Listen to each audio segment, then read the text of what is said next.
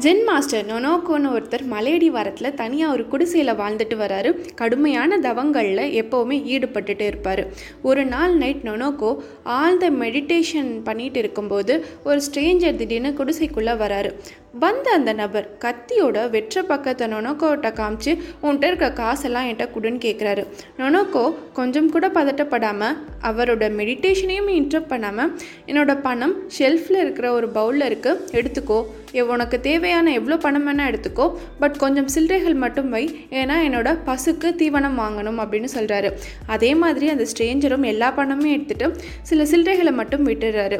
திரும்ப குடிசையிலேருந்து வெளியே போகிற வழியில் ஒரு சின்ன பவுல் அழகான பவுல் கீழே மண் தரையில் இருக்குது அதை எடுத்துகிட்டு போகிறாரு அப்போது நொனோக்கோ பார்த்து பத்திரமா ஹேண்டில் பண்ணு. ஏன்னா இது ரொம்பவே ஈஸியாக உடஞ்சிரும் அப்படின்னு சொல்கிறாரு அவரும் அது நல்லா க்ரிப்பாக பிடிச்சிட்டு குடிசை வெளியில் கால் எடுத்து வைக்கிறப்போ நொனோக்கோ தேங்க்யூ சொல்லிட்டு போ அப்படின்னு சொல்கிறாரு அதே மாதிரி அந்த ஸ்ட்ரேஞ்சரும் தேங்க்யூ அப்படின்னு சொல்லிட்டு போகிறாரு மறுநாள் காலையில் ஊரில் ஃபுல்லாக ஒரே பரபரப்பு.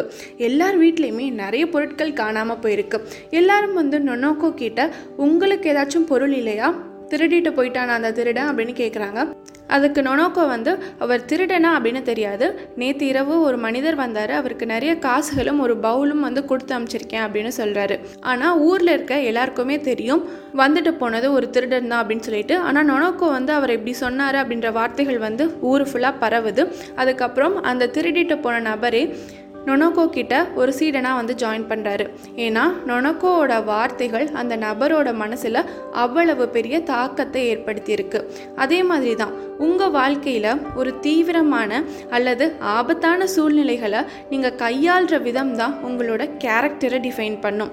பதற்றமான சூழ்நிலையில் கூட காமாக ஃபோக்கஸ்டாக இருக்க பழகிக்கோங்க. உங்களோட தனித்துவமான பண்புகள் உறுதியாக இருக்கும்போது எந்த ஒரு நபரோ இல்லை சூழ்நிலையோ அதை உடைக்க முடியாது.